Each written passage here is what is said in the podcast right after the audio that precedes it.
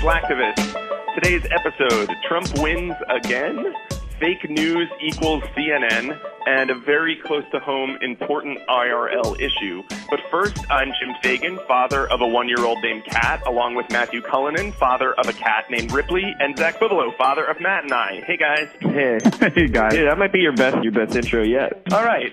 We're going to kick off with a little rapid fire update of everything.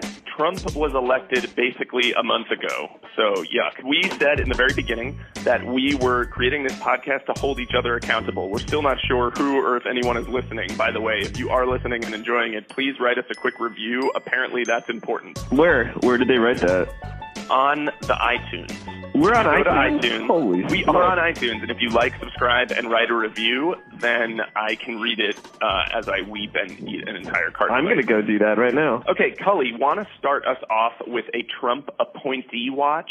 What's going on in the land of Trump's cabinet appointees?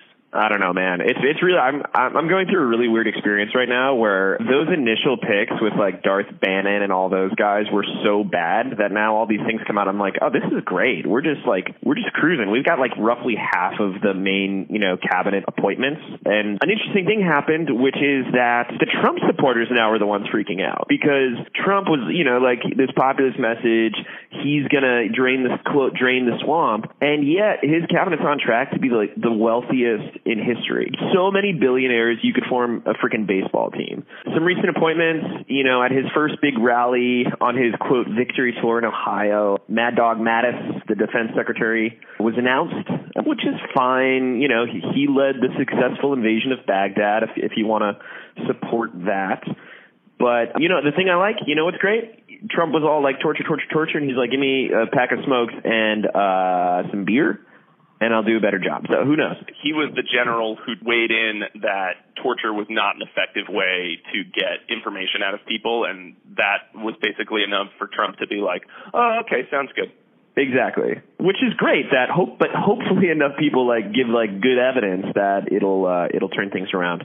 It is it is great to hear that. It is maybe a little disconcerting that whoever has most recently spoken with the president elect is the one who influences national policy, which brings us back around to Steve Bannon, which brings us back around to the people that I think alarm everybody more. But at least if uh, we are able to dilute who the real baddies are and they float to the surface, we can still focus on on who we're keeping a watchful eye on and who we're complaining about. Sorry, continue. Absolutely, absolutely. Silver lining, he got Trump to disavow torture. If you want to look at the dark side of things, though, the Secretary of Defense is meant to be a civilian, right? Because you don't want a general influencing military policy, right? It's all it, it feels very insidery. So he only retired three years ago. You're supposed to be retired for seven years, so you're reacclimated to civilian life. He's going to get a waiver from Congress to let him be the Secretary of Defense. There's there's the bad side of things. So what So- you're saying is his role in the Trump administration is going to be like Jeremy Renner in the Hurt Locker when he's in the cereal aisle and he can't choose the cereal. Yes, except that is going to be him choosing uh, Trump's ties or something. That's not even funny. I don't even know why I said that. Um, moving on in the cabinet. Moving on in the leaving that cabinet. in. I'm leaving All right, that in. feel free. Uh, we're getting to. Uh, let's get to the billionaires now. Okay, so um, Steve Numchucks or Steve Munchkin. I can't pronounce his name. Uh, has been, uh, but I like Numchucks or Munchkin. Still, I'm still workshopping him. So Treasury Secretary. He's appointed a guy named Steve Munchkin, or, or maybe it's uh, Numchucks. I can't spell his last name. It's got a weird silent M at the beginning. Very confusing. Either it's either nunchucks or munchkin. That's what you're telling us. That's that's what's easiest for me to remember. This is a nice time for me to jump in and remind you all that you shouldn't be getting your news from the Slacktivist podcast. Yeah, so here's your here's your action for the week. Go learn how to say his name. You may know him as the producer of the hit films Lego Movie, How to Be Single, and of course Suicide Squad, which uh, is what this cabinet is shaping up to be. So you know, you're like, okay, cool. That guy, he's a Hollywood guy. He's an outsider. Okay, he's also a billionaire. He also, back during the whole mortgage crisis, bought a mortgage company, and when the economy collapsed, foreclosed on 36,000 families and made 1.5 billion dollars. So, silver lining makes great movies. Dark side, kind of a douchebag. Treasury Secretary Betsy DeVos. So, here's another person. She's an outsider. She's from Michigan. She's married to the billionaire owner of Amway. So she's a billionaire. She has ties to education. She's a big champion of charter schools and, the, and voucher programs. You know, I'd be a little worried she's like one of those reformed Christians who believes in creationism. Now, I don't know if that's going to mean there's creationism in school, but it's worth being worried about. I, I just think, you know, what's worry, worrisome to me is this is someone who sent her kids to private school, so why would she care about public schools? This is somebody who represents what politicians are always accused of doing.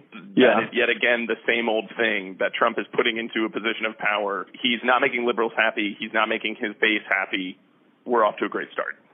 Absolutely. And you know, like her her Yeah. whole thing is like, if I drink Pepsi, why do I care what Coke is doing? You know, I'm gonna I'm gonna just make everything Pepsi. And anyone who anybody who drinks Pepsi over Coke is a sociopath. So two last quick hits.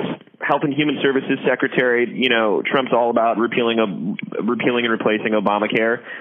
Tom Price, he's a former orthopedic surgeon. You're like, this is great. God, I love doctors figuring out doctor shit, right? Okay, that's cool. But he also, you know, wants to gut Medicare and Medicaid and all that all that crazy stuff. And then for transportation secretary, we're going for a real outsider pick here. We're going for Elaine Chao. You maybe have never heard of her. She was George W. Bush's labor secretary and is married to Mighty Mitch McConnell. So really, really stretching on that outsider pick there. What I want to say is that there are some people uh, really excited about Trump's pick, and it's the good people over at Fox News. And they're actually congratulating Trump and his team because he's actually ahead of the game and appointing the most people to a cabinet since Richard Nixon. Oh, good, because, you good. know, yeah, as an incoming president, the one person you want to be compared to is uh, Nixon. I hope he's as good a president as Nixon was. It's a very low bar for him to hit. Uh, I hope there's also an Oscar bait film in 20 years, like Trump Blitzer. But there's going to be 4,000 political appointments made by this Trump administration, right? We can't fight every single one individually with just our phone calls. And what, what we need to do is we need to vote for the senators who can fight them. We need to either move to red states and start our lives over again and vote there, or we need to donate to those Democrats in those red states. Whoa, Zach, what an awesome transition.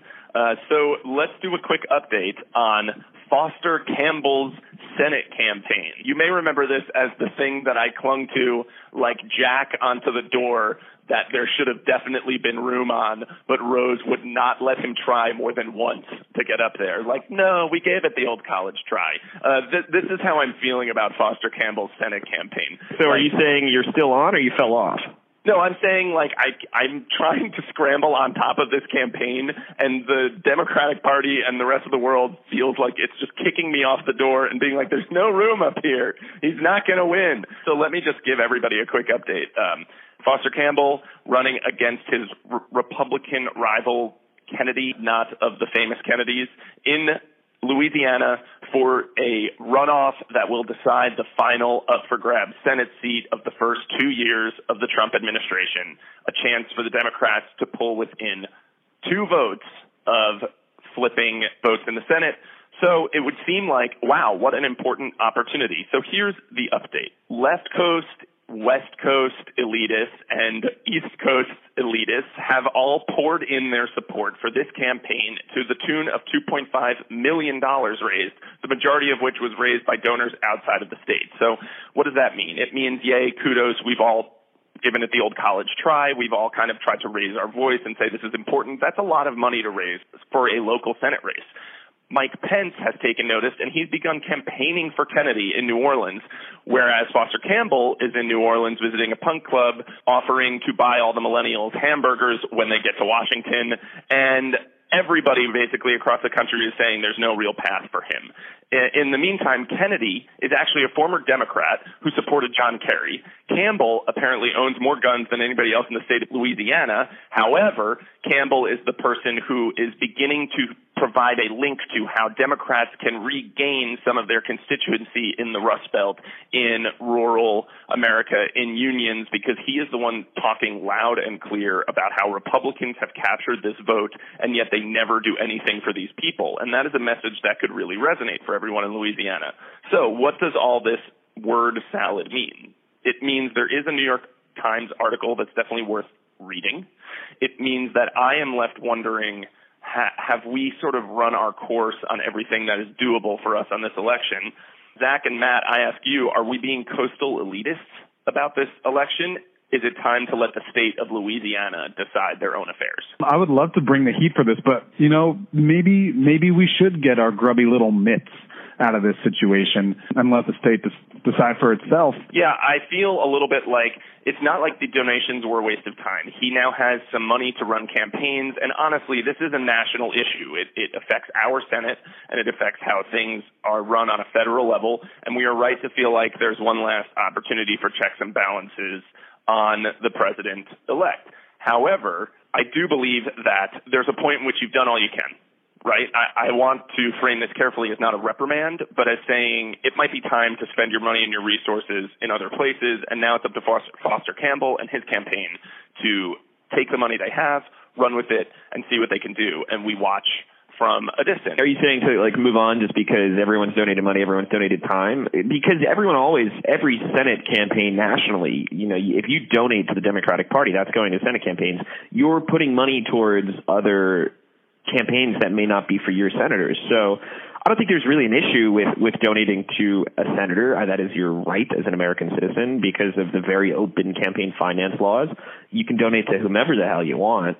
Uh, so I don't really see an issue there. I mean, should Louisianans decide? Sure. Uh, I, I guess so, and they will. So I don't really feel bad about throwing a little money their way to to get the guy who at least will caucus with you know my side of the aisle. Right. So I guess Matt, the question becomes is this something that we should be fighting to the bitter end, involving ourselves in, volunteering, calling, donating money? Is it something we should just be watching? It feels in some ways dangerously close to what I'm always talking about, which is great, that was really popular two weeks ago, now we're done. On the other hand, like Zach said, it does feel like it, it may be time to see what happens. Yeah, I think we and we will see what happens soon enough, right? It's it's only a week away at this Right, early voting has begun.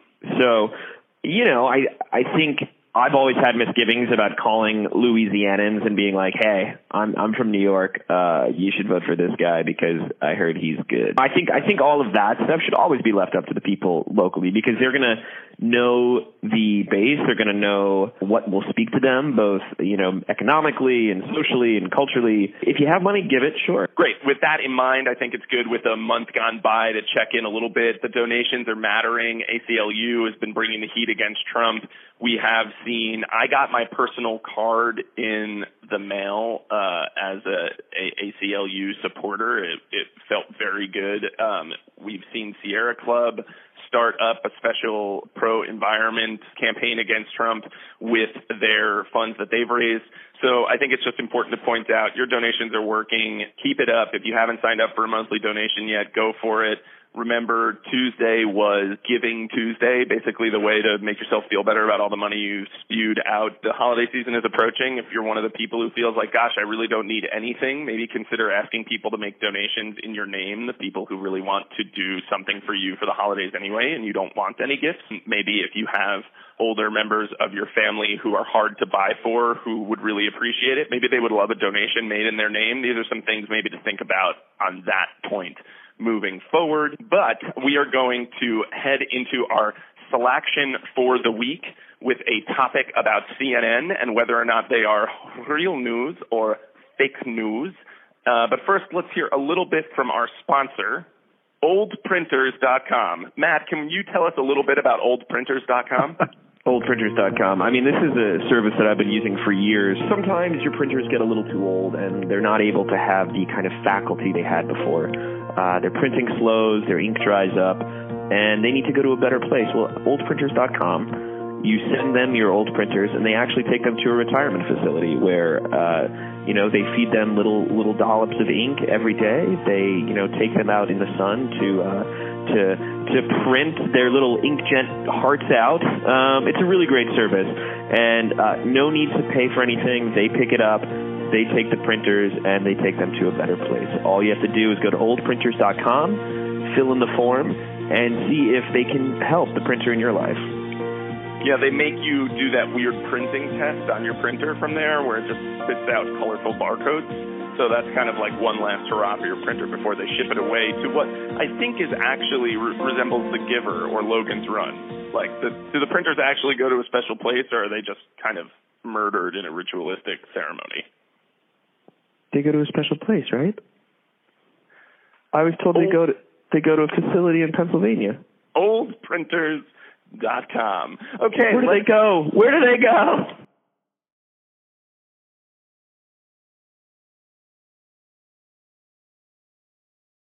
let's take a look at Trump's big win. Oh boy.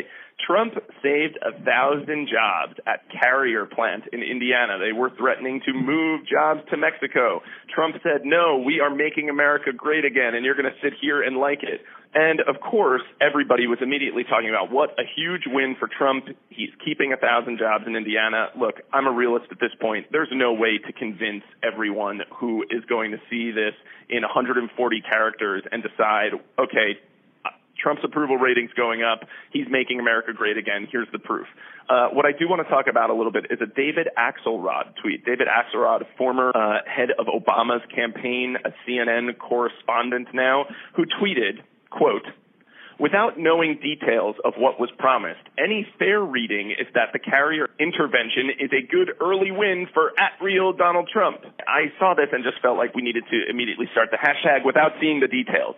This is, to me, the perfect exemplification of how CNN has become one of the biggest arbitrators of the fake news, of the instant analysis, of the irresponsible reporting. This is the kind of thing that he is saying in the tweet. I don't actually know what happened, but it's no, only fair to say that Trump has won here. Why is it fair? Why do we? Why is that what we should be expecting from? I'm sorry, this man is now a journalist, or maybe it is more indicative of the fact that we should not be taking people who are not journalists, who do not have journalistic integrity, and putting them on news networks and putting them on equal footing with journalists. I do. I do have a question. Is he a, is he a commentator or is he does he have his own show? What's his deal there? He is a regular commentator on Anderson Cooper, who was very present throughout the election campaign cycle. And I, I don't mean to be piling onto him. I think that this is truthful of everybody's immediate gut reaction to this, uh, seemingly just wow, so positive. Here's lots of praise, and it reminds me a lot of when Obama and Trump met and Trump came right out and said, Hey, you know, I'm going to keep some of the nice parts of Obamacare. And everybody was like, Oh, this is amazing and great and let's just support it. And these little nuggets of Trump wins. Trump also came out this week and said in his tweeting gasms that he has things about how many illegals voted, but also things about how he was indeed going to divest his business interests. And we, I think, are taking these little bits of positive news and wearing them as little security blankets and not seeing the reality of what is happening. And the journalists are the people that we should be turning to to immediately call for what that reality is.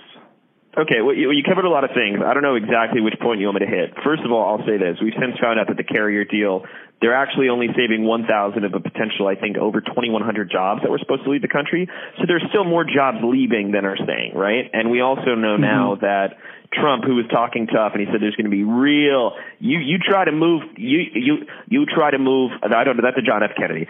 You try to move jobs out of this country and you were going to have hell to pay. Well, the hell to pay that they ended up having to pay was seven million dollars in tax cuts. So not really that threatening, and also now a very easy uh, playbook for anyone who just wants to get rich quick. Uh, this actually is a good time to mention that the Slacktivist podcast is moving to Mexico next year, unless we get twenty-five dollars a week and some gift cards to Pret a Manger. I know we could be bought with cookies. Great. Uh, literally, right. actually, um, just just mention us by name and we'll be happy. But I think there's an important conversation here to have about journalists and commentators. And commentators are what most people see and respond to on CNN, on MSNBC. Rachel Maddow is a journalist. Megyn Kelly is a journalist. David Axelrod is a commentator, and so he has no journalistic integrity. He has he's not beholden to standards of journalism. He's meant to talk opinion, right? Like that is the, this whole ever since Crossfire, right? The whole point of cable news has been to argue and to create drama and to stir up uh, excitement and energy and not necessarily facts. So I think it's an important yeah. distinction to separate journalists from commentators. He's listed on their website as a senior political commentator. It's not like his opinions are just like these things that kind of float through the air. Like they're giving him a lot of gravity and a lot of gravitas. He's not just like an internet troll, right? And I think the thing about the carrier deal that should make everyone really nervous is that the tax breaks are the things making the company stay. And who puts the bill when a company gets tax breaks? It's the tax. That's exactly the kind of deal this is. And now nobody wants a new sports stadium to open up in their city because they know it's a terrible deal for the people who actually live there. Executives get rich, hot dog vendors get to work eight more Sundays a year, and parking becomes impossible. And that's Trump's economic plan. He wants to distract us with bread and games, just like President Snow on the Hunger Games. So, what kind of flaction can we take on this? This is sort of a weird, helpless feeling. It, it kind of links into the fake news uh, battle that has actually turned in and of itself into a source of fake news. It's this horrible snake that seems to eat itself, but it is this idea that people are getting their news primarily from Facebook uh, and primarily from Twitter, and opinions become facts and commentators become journalists. And I, I completely agree with you, Matt, but I feel like the lines all get blurred, right? So what can we do? Um, the first thing that you can do, we've said it ad nauseum, but I think you can make the active decision to change the channel. You can turn off CNN and you can turn to legitimate, respectful newspapers. And I'm not just saying left leaning papers like the New York Times, although I believe that they're more unbiased than others, but also right leaning papers like the Wall Street Journal, the places where you can get real facts that are fact checked. Um, the other thing that you can do is write on Facebook. There is something that exists already, like an old school spam filter, a little arrow in the top right corner. And if you see something that's fake news, whether it's liberal or whether it's conservative, click on that little arrow, go down, report this post, and there's a button right there that says this is fake news. This is something you can do immediately to start cleaning up your newsfeed. I think it's actually really funny that there are a lot of people who see this as censorship, alt-right, white supremacist trolls. And the white nationalist leader, Richard B. Spencer, he actually, you know, Reddit is cracking down in addition to Facebook, and he left Reddit for this other company called Gab because Gab promises zero censorship. This is the sort of stuff that was on Reddit. Reddit erased a community called Pizzagate because conspiracy theorists had gathered to tell lies about Democratic pedophiles operating out of a DC pizzeria. Reddit shut that down. On Gab, where this guy moved to, this topic is trending 24 hours a day. Things like kneeling for the flag, university safe spaces, uh, flag burning, that's all being mocked and those rights are being threatened. But actual Nazi propaganda, conspiracies, and salutes are okay here. This is why it's important to go on Facebook and report these things. We forget that Donald Trump is like 97 years old. Donald Trump is unbelievably old.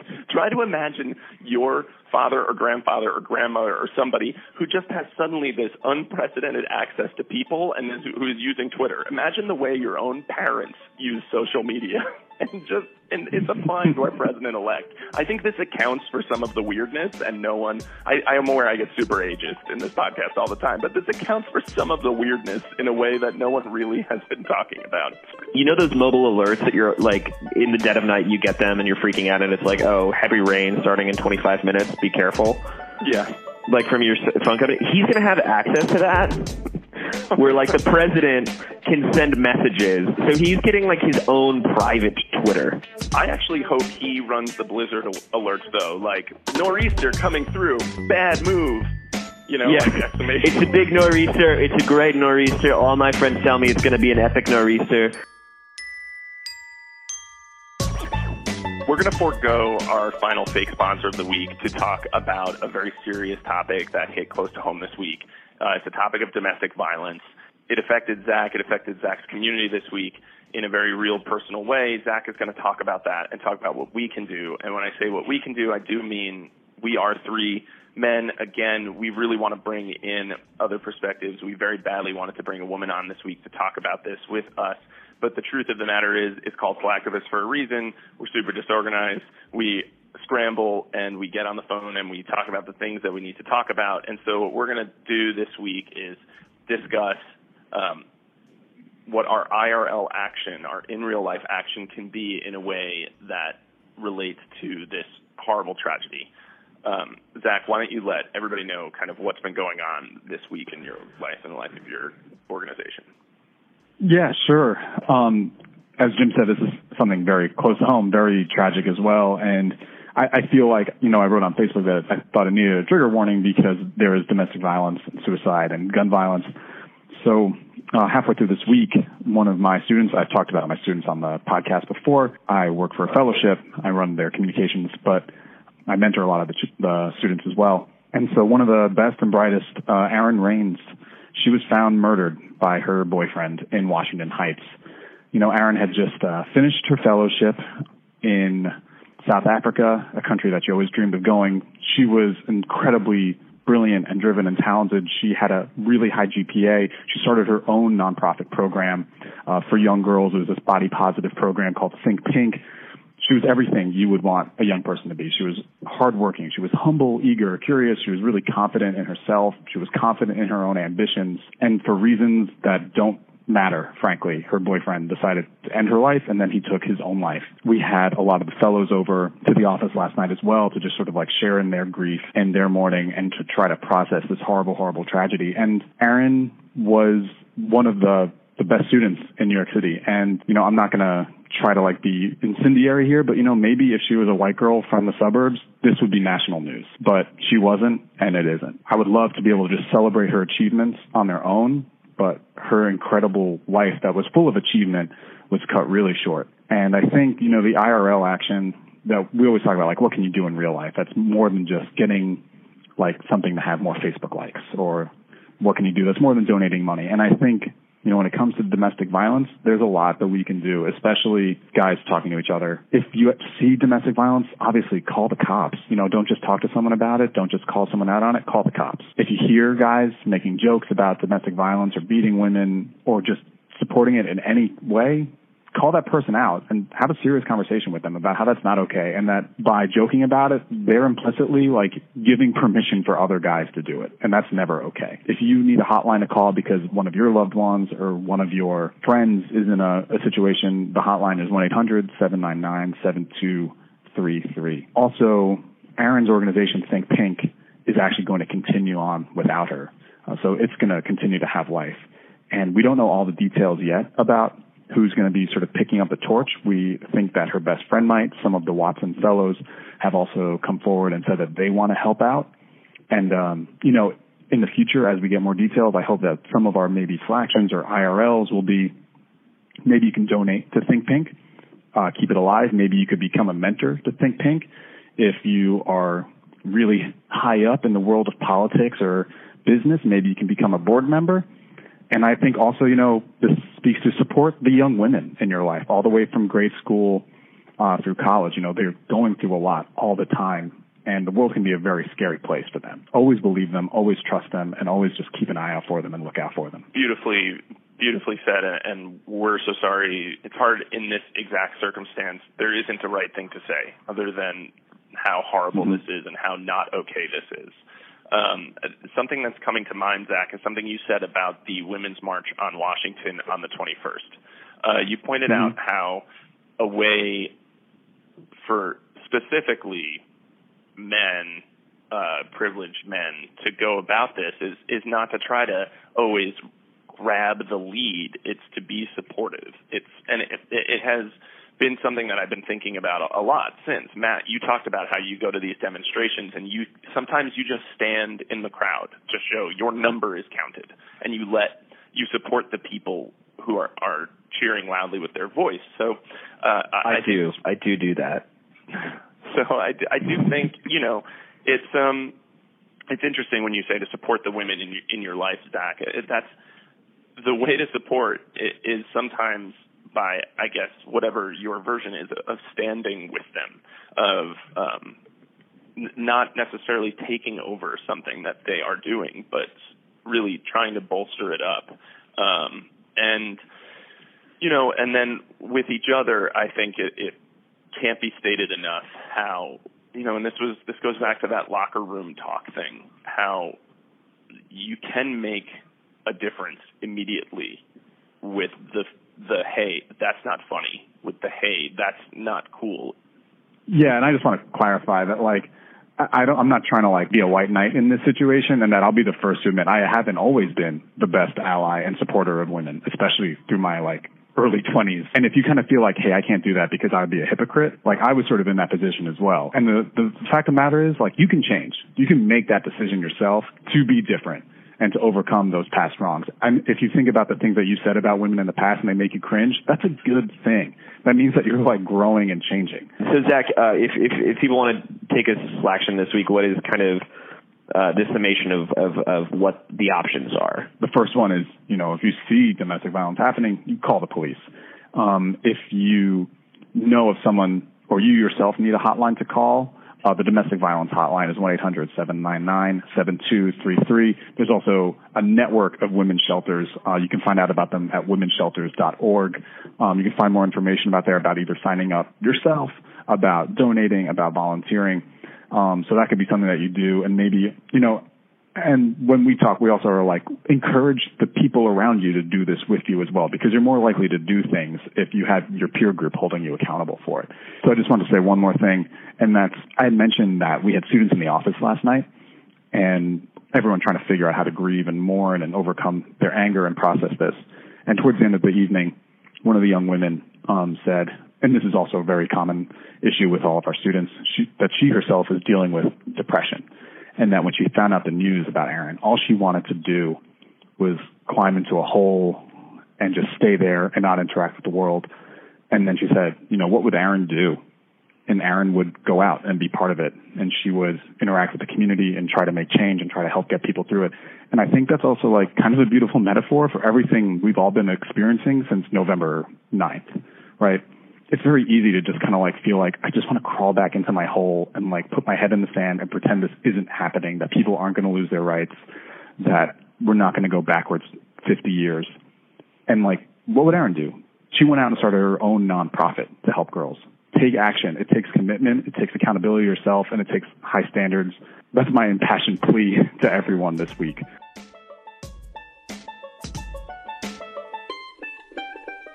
Okay, so it's been a, another big week, a lot of important things covered. The very last thing we want to kind of say is a little bit of slaction that you can take with you and do as soon as you end this podcast. If you haven't done so yet, there's a Facebook group called Pantsuit Nation. We've talked about it in the past. It playfully built up around Hillary Clinton supporters and her wonderful pantsuits. Uh, it has grown into this kind of massive grassroots organization. And if you haven't yet joined it, gone to Facebook, joined the group Pantsuit Nation, I cannot encourage you enough to do so. There is a story there that makes me feel more confident, that emboldens me, and brings me to tears almost every single day. There are amazing stories of people of what they're trying to do. Ideas are being generated there. It feels like the beginning of something very special, and it feels like the sort of place where you are not alone. Uh, Zach, Matt, are you guys members of Pantsuit Nation? Oh, yeah. Yeah, man. And here's the catch, though. It's a secret group, so you need one of your friends to invite you to join. Oh. You remember, you remember how I added you, Jim? I, I do remember that. You're right. You did add me. So if you know the real selection here is reach out to your friends and be like, yeah, yeah, anyone got to hook up with the with them pantsuits? I need a I Yeah. need a pantsuit. So, with that in mind, like, follow, share, subscribe. I said it in the beginning, I'll say it again. Um, we just do this to hold each other accountable, but we will be more accountable to do it if more people are listening and, and engaging in the conversation with us. So, please, please join us in the Slaction Nation. Go out there, uh, make the world a slightly better place for yourself and the people around you this week, and, uh, you know, happy. Uh, the sign offs are always so bad. Slack, get slack slack to it Give me some slack. slack slack time The Slack network. Slack. it's gonna be our thing that the A sign New York Picture Company production. oh it's a new york picture for production matthew why don't you help a little bit instead of always just sitting back and watching the sign off screen uh, crash into the station Uh, slack 'em all.